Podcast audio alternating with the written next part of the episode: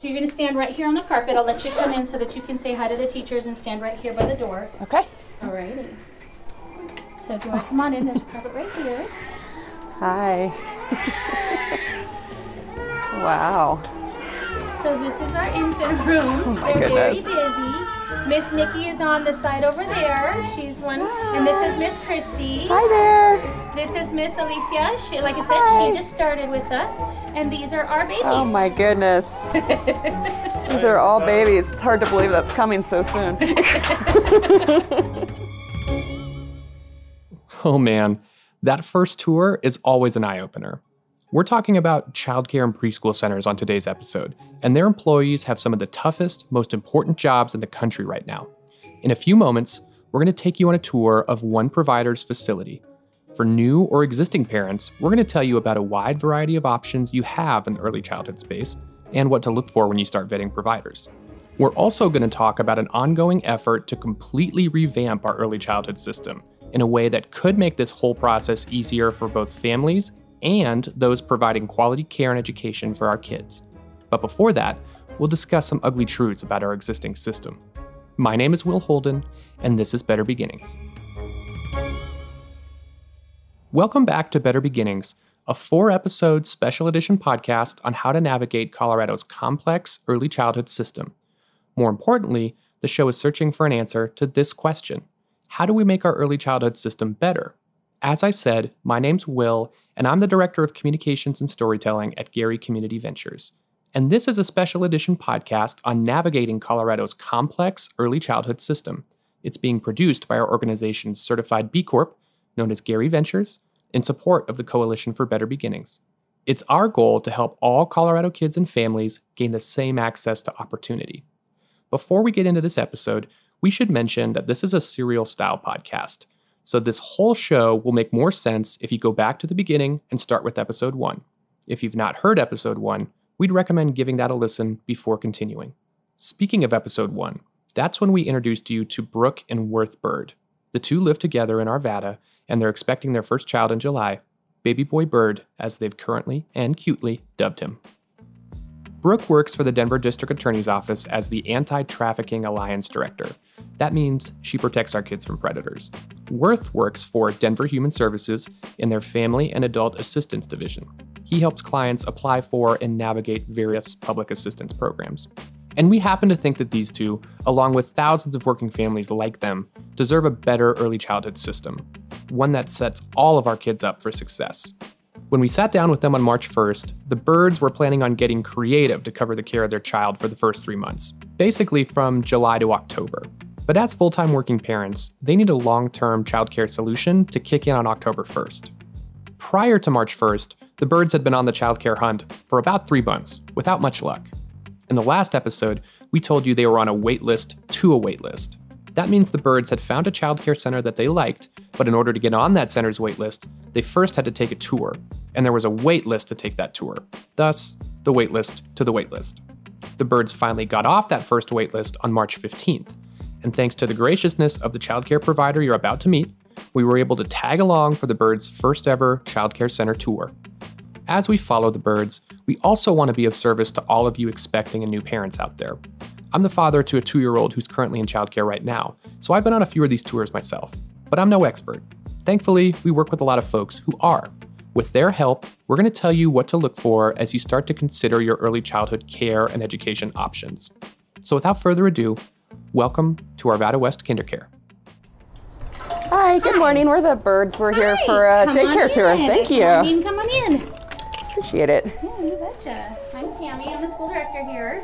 Thank you. Oh, sorry. Go right ahead. You bet. You too. Okay. Oh my goodness. Pardon me just one second. Yep, take your time. That's Tammy Stilson, Executive Director of Arvada West KinderCare. Her center is located just a couple miles from the bird's house, but KinderCare is a national provider of childcare and education services headquartered in Portland, Oregon. We reached out to the local KinderCare location as well as their national office to see if we could join this tour. While they were happy to let us give a microphone to Brooke to record, they declined to speak to us for the show. There's absolutely no bad blood on our end for that. We know all too well how busy these folks are. Case in point, outside of the day to day stuff you just heard Tammy tending to, and the staff development work she'll describe later, There's a host of taxing admin responsibilities these centers have to navigate, according to Diane Price. And she would know. She's been president and CEO of Early Connections Learning Centers in Colorado Springs for 33 years. In quality, we want well educated, degreed people in our classrooms, and particularly as leaders in our centers as directors. And we find them, and then we put them into a system that is about billing, collecting fees, finding insurance, workers' compensation, HR laws, health, safety, building code, and they never have the opportunity to use their skill sets to enhance their programs and to make them better. We don't want to speak for Tammy, though. As she explained to the birds on her tour, even as she wears all sorts of hats, Tammy also finds time to train her teachers and provide them with needed professional support as they care for and guide our youngest learners. That includes multiple dedicated professional development days for kindergarten teachers each year. And it seems Tammy is well qualified to proctor those trainings. She has multiple degrees and certification in early childhood care and education, and she was a teacher herself before she became a director. It's a career arc that's very similar to Diane's. My degree is in early care and education, and I carried my love of children and working in early care and education from the Midwest to Colorado. I was had the great fortune of being selected as the president and CEO of Early Connections Learning Centers 33 years ago. And so, um, through that work in our community, I've become particularly engaged in the system building at the state level and interested in how we can improve that for children and families in our, in our state and in our community. When it comes to advocating for a better early childhood system, Diane's about as respected a voice as you'll find. And that's in part because of the work she's done leading and expanding Early Connections, which has provided care and guidance to Colorado Springs kids and families for 125 years.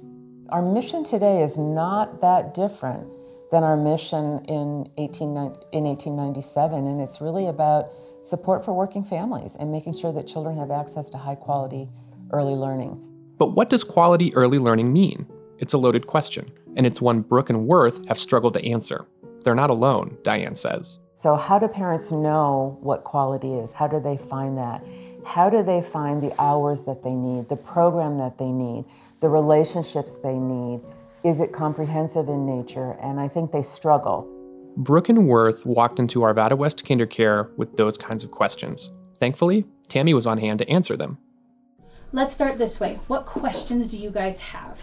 Because that'll make it a lot easier for us, me to be able to make sure I'm hitting your bullet points of what you're wanting and needing. That's a loaded question, too. What questions should you have for early childhood care, education, and service providers? We went to the experts for this one. You met Steph Clothier in episode one. She's our director of school readiness at Gary Community Ventures. She's been working in the early childhood space since the Clinton administration, and she's seen a whole lot of best and worst practices since then. Let's start by considering the early childhood services search from the perspective of a family who needs financial assistance. The birds know they won't qualify for assistance, but for families that do, here's what Steph had to say. My advice to them is you're going to have to do all the things to go see what you're eligible for.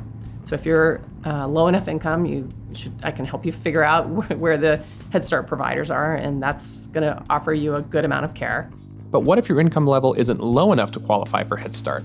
If your child is under three, Steph says, you'll need help navigating the county system if you're going to go through and try to get childcare assistance. And if your child is older? If you've got a three or four year old, I can help you understand how to apply through your district for, for preschool. Okay, so the current order of operations to follow if you're going to seek financial assistance for early childhood services as of April 2022 is this Start by asking your locally administered Head Start program if you're eligible to receive support. If you're not, and your child is under three years old, go to your county and ask if you're eligible for the Colorado Child Care Assistance Program, or CCAP for short. If your child's older than three, go to your school district and ask if you're eligible for the Colorado Preschool Program. Now, let's say one of these entities granted you financial assistance. What next? The matchup of assistance and an actual provider is the hard part. like, do, do, you have your assistance at the time that you also have a spot? Is not always lined up, and that is really, really challenging for families. Jess Atkins is a mom who told us all about the struggle of matching assistance to providers in episode one. So give that episode a listen if you want some context there. But why wouldn't all early childhood providers accept all forms of assistance? Early Connections is one of the few that does, and Diane explained just how difficult it is to manage all those funding streams. The provider community is stretched thin. We're a not for profit, so we have philanthropic dollars, which makes it a little easier for us than a for profit. But we also have a partnership with one of our school districts, so we have the ability to blend some of the Colorado preschool program dollars with parent fees or subsidy dollars. We have a partnership with our Head Start grantee, so we have the ability to bring some contractual dollars from Head Start and blend those and braid those. It's not easy. It's tough to hear Steph and Diane talk about this convoluted process, especially when you consider the human cost of it all the kids, the working families, the childcare providers trying to manage all of these funding streams. These are three groups of humans who are absolutely vital to our society and to our economy. And our early childhood system, as it exists today, is grinding them all down. But what about families who don't need financial assistance? Is the system any easier to navigate for them?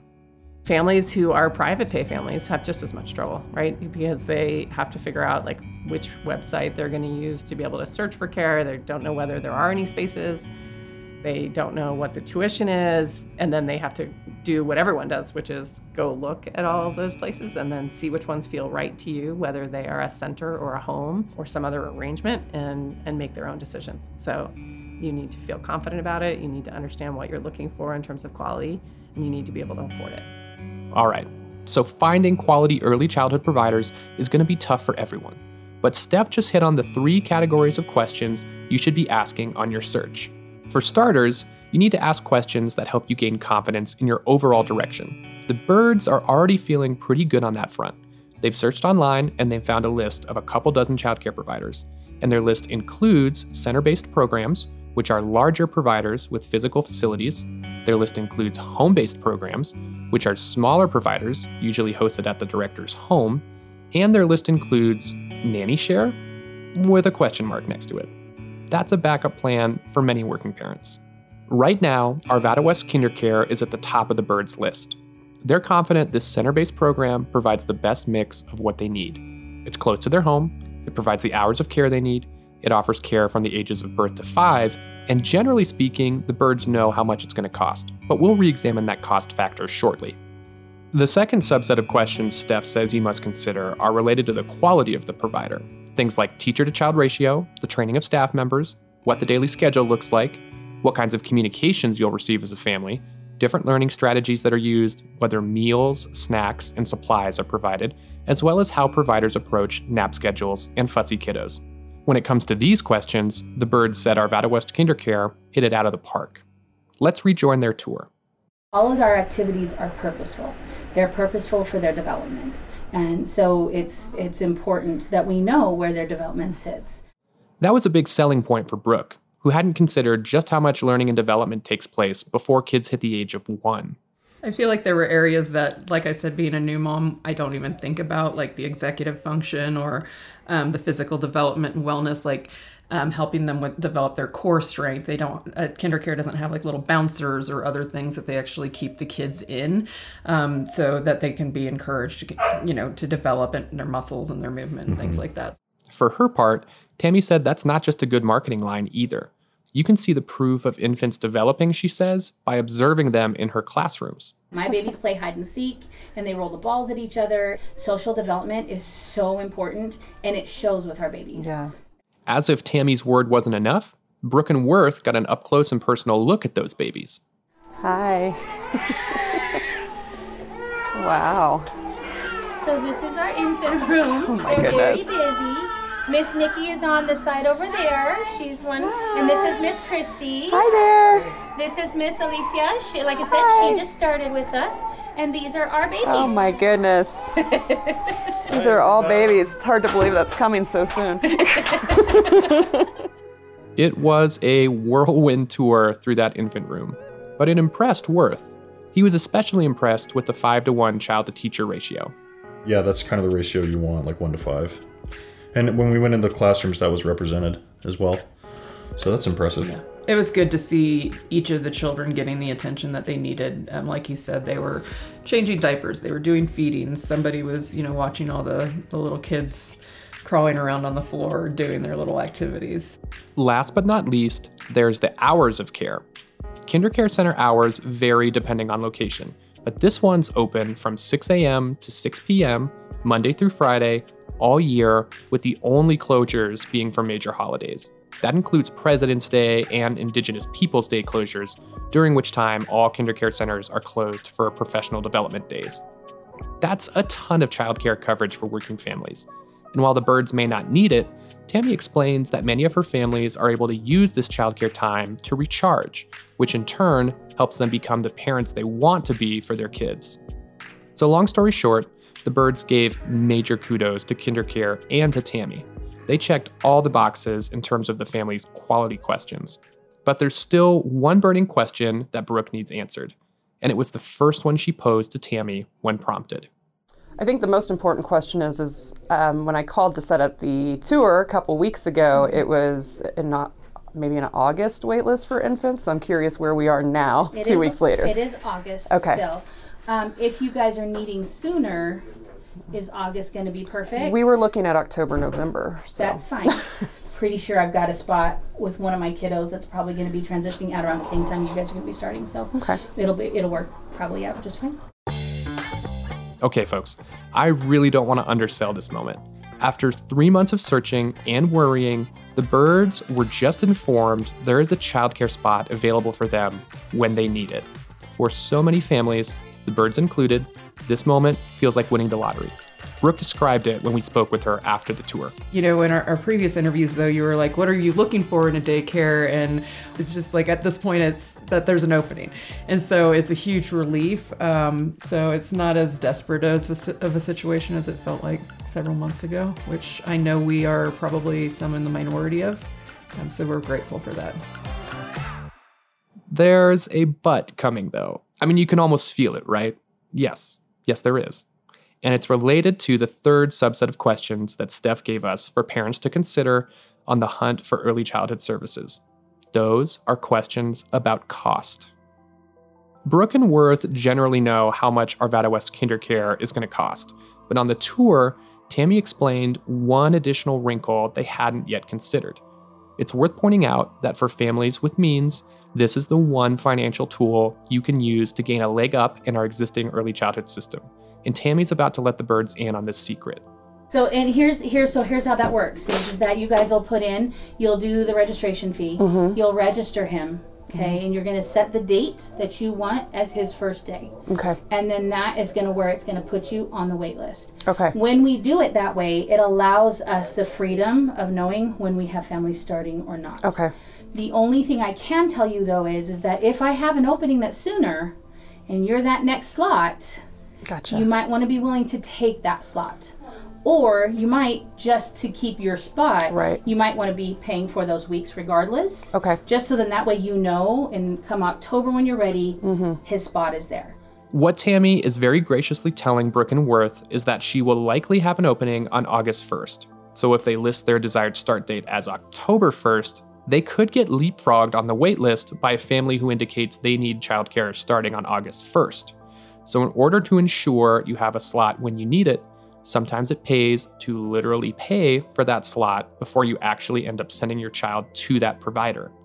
That means those who can afford to pay for these extra weeks have an advantage in our existing system. Let's be clear here. The inequities at play in this situation weren't created by private care facilities like KinderCare, and these facilities can't really control these conditions either. Much to the contrary, private providers tend to be controlled by these conditions, Diane explains. It is a broken system. Early care and education has been broken.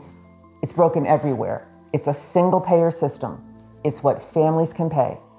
And we have to think about that when we think about quality, educated teachers, high quality programs. For most private early childhood providers, keeping all of their spots filled provides the best pathway to create quality programming. And it's a major juggling act to do that well, because, as Tammy explains, it's not like families are all having babies at the same time. we have um, lots of new starts but a lot of our new starts are happening in um, uh, April, like May, and June, mm-hmm. right around the time that he's going to be born. Mm-hmm. So, um, but I have lots of other ones up there that are actually going to be transitioning out around the same time it's as he comes in. Yeah. So it's kind of a fun little dance flow that we have. I would so, not want to manage that, but yeah, good job. It's, well, thank you. thank goodness the company came up with yeah. this because there's no way I'd probably be able to. I'd be like, what, what am I doing again? That's right. Good job, Tammy. And good job, KinderCare, for putting the right system and supports behind Tammy so that she can be successful as a director. But why does it have to be this way? Why are we stuck with a system where our kids' futures depend on how much money their families have to invest in their care and education in these crucial first five years? For Brooke and Worth, determining whether to pay to reserve a spot is challenging, and not just because of how it might affect them. If we had to pay that, that would be very, very challenging. We would, but it just seems, again, that's that first month of life for our, our kid or a second, and uh, we certainly wouldn't be giving bringing him to daycare. As so to hold that spot is will be very frustrating. Yeah, or, or people that are holding spots that aren't even pregnant yet. You know, like where's the regulation and how is this not benefiting those that have more disposable income? You know, it's my concern. Also concerning, if and when Brooke and Worth enroll baby boy Bird with Arvada West KinderCare, they'll be paying $440 a week, or roughly $1,750 a month. That's led to some sobering conversations about whether they can actually foot this bill. The cost of daycare takes up a little over a quarter of our income. Uh, so, kind of buckling down and learning how to, to budget that. It's a quarter of our net, right? Yes. So, again, but excitement, but then reality. yeah. A couple weeks after the tour, Brooke and Worth did decide to put down the deposit to hold the spot at KinderCare on August 1st, and they're willing and able to pay for the extra two months of care before their child actually starts attending on October 1st. But in the meantime, they're going to keep looking to see if there's any other options out there that better fit their socioeconomic realities, as Worth puts it. At the same time, they're also considering ways to change or improve those socioeconomic realities. So I'm no stranger to taking on another job. Um, if that were the case, uh, I do have some background in the service industry, um, but it's been a while. I haven't had to do that kind of work in a long time. Not that there's anything wrong with that work. I'm just rusty and a little bit older now. Um, there's a big demand for it. Yeah, things are opening back up, so I feel like I, you know, could get a job that doesn't necessarily align with my professional goals. Uh, but I'd definitely be willing to do that. I've got to admit, as a dad, listening to Worth discuss this possibility hits me right in the heartstrings. Because that's the dad you want right there. The type of guy who's willing to make sacrifices, not for himself, not for his career, but for his kid, for his family. Those are the kinds of sacrifices women have been making for generations, and there are a bunch of families out there making those kinds of sacrifices right now. So, why does our system force soon to be great parents like Brooke and Worth to make these kinds of decisions? And do we have to settle for this status quo? Finally, it's time for some good news, Colorado families. We don't have to settle for this. Here's why. So, we've been fo- so fortunate to have um, a governor, Governor Polis, who really embraces early care and education. First, with his platform of full day kindergarten, which has always been a challenge in our state, and, and then with his platform of universal pre K. So Governor Polis said, I want universal pre-K, and we got it through our tax initiative, but he didn't stop there. The tax initiative Diane is describing is Proposition EE. We talked about it in episode 1. Prop EE instituted a 5.5 cent tax on nicotine products in Colorado to fund universal pre-K, or UPK for short. But to Diane's point, that was just the beginning of a mounting sea change for our early childhood sector. House Bill 1304 has since created the Colorado Department of Early Childhood, which is meant to ensure the promises of Prop EE are implemented with families and providers in mind. The Early Childhood Leadership Commission was then established as Governor Polis's Early Childhood Advisory Body. Diane and Steph were part of that commission, as were a slew of other childcare, education, policy, business, and philanthropic leaders. This group led a statewide stakeholder engagement process that generated recommendations for how this new department would operate and how Colorado's new universal pre K program would be outlined. The Commission's unanimously approved stakeholder recommendations served as the basis for House Bill 22 1295, which was just passed by Colorado lawmakers in the 2022 legislative session. That's an update from our last episode, and Governor Polis is now expected to sign this bill the week of April 25th. Before we get into how this bill could transform our early childhood system, we first have to understand what UPK means and what it doesn't mean, so far as Prop EE defined it. The long and short of it is this Universal Pre K guarantees families at least 10 hours of free early childhood education per week during the school year for every Colorado child in that year before they enter kindergarten. It's a great start, especially when you consider the system we had before reached only about a quarter of Colorado's four year olds.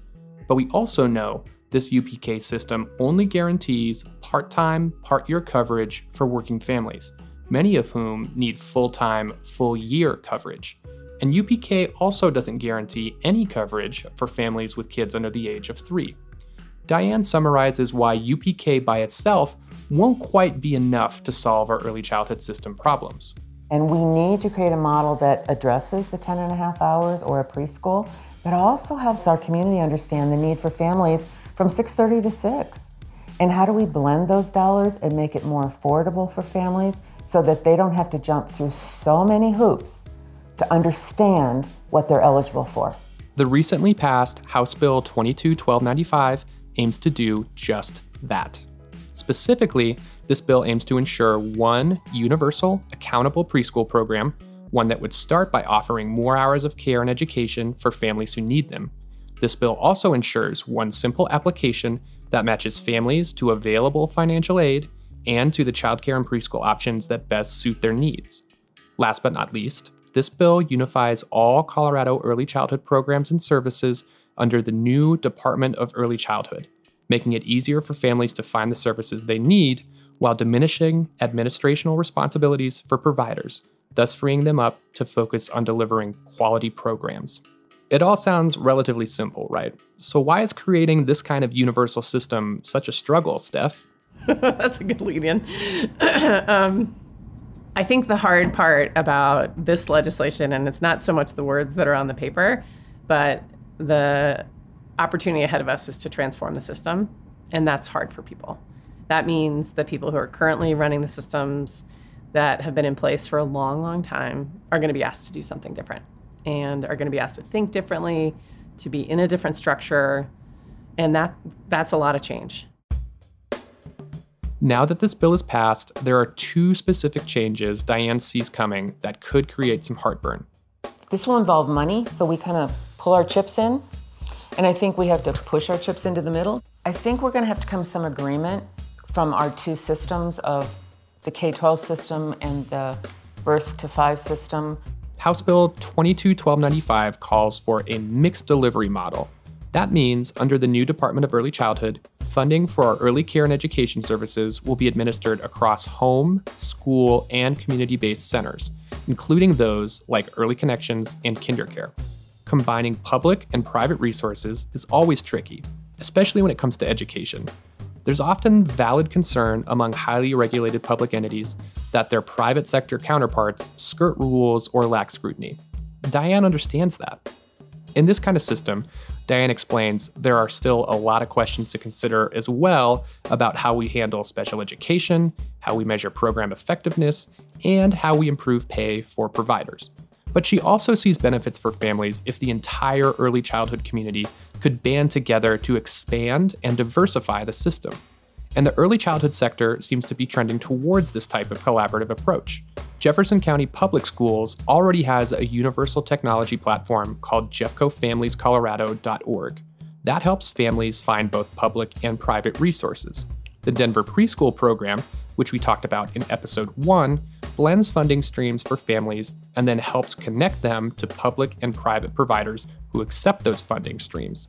Diane herself has forged a promising partnership with Fountain Fort Carson School District 8 to help fill in gaps in El Paso County's early childhood system. We have to agree that there's a place for all of us in this system of services in birth to five. And one place is not necessarily better than the other. it's what the family needs. So if you want four days a week, two and a half hours a day, you can get it. There's preschools for that. And there's school districts that will do that because school districts probably can't do full day, full year. If you need preschool and you need full day, full year, why not create opportunities for you to find that as a family? Why not, indeed? Given that House Bill 221295 just passed with bipartisan support and has likely now been signed by Governor Polis, that's the end of the show, right? Not exactly. According to Diane and Steph, there are still a lot of decisions left to be made and work left to be done if this new Department of Early Childhood is actually going to deliver on its promises to kids, families, and providers. And the stakes are high. These are our children, and there is nothing more important than what we do with our very young children. Nothing. And so, how do we be accountable to parents, to schools, to government, to our taxpayers? Because they're funding this and they're telling us, we believe in you. This is what we need in Colorado. We expect you to do it.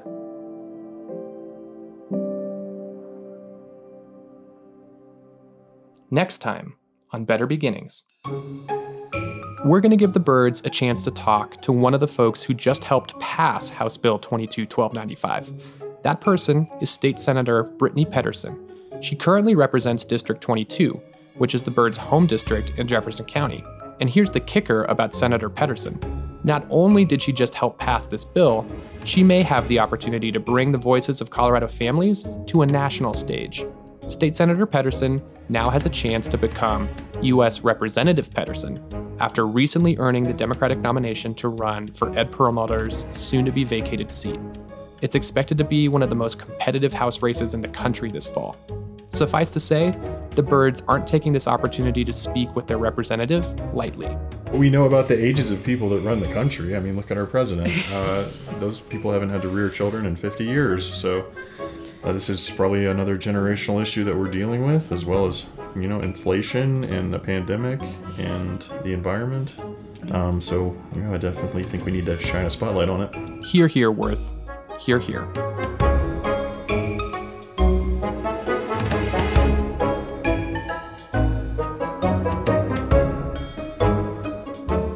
Gary Ventures is proud to support the Coalition for Better Beginnings and all those invested in creating a simpler, more equitable early childhood system for Colorado families and providers. There's a huge list of mighty allies behind this campaign, and we'd be here like all day if we were to give them all the recognition they deserve. But we do want to give special thanks to the Colorado Children's Campaign, who have taken a vital leadership role in this coalition. A special thanks is also due to Diane Price, Melissa Withers, and their whole team at Early Connections Learning Centers. The childcare, education, and advocacy work they're doing for kids and families in Colorado is nothing short of heroic, and we can't thank them enough for lending their voices to this show. Thanks as well to Tammy Stilson, Emily Snyder, and the team at KinderCare for letting us join the Byrds on their tour of KinderCare Arvada West. And thanks to the KinderCare team writ large for the work they do to support kids and families in those crucial first five years of life. We also have to continue to thank Clayton Early Learning Center.